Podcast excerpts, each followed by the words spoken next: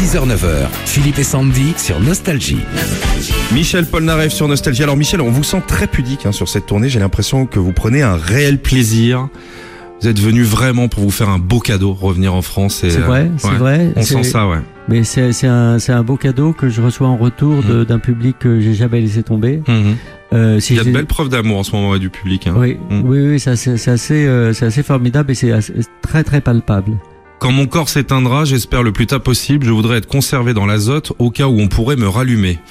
Oui. Ça peut être possible. oui. Ben justement, c'est pour ça que je m'intéresse à toutes ces toutes ces séances de. euh, je, je pense, je pense que, que le, le, le mouvement est en marche. Mhm.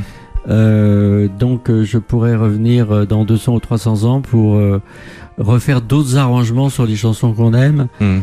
Euh, Mhm. et euh, donc euh, et puis pré- préparer les nouvelles chansons que vous passerez euh, dans 20 ou 30 ans puisque ce sera la nostalgie de cette époque-là.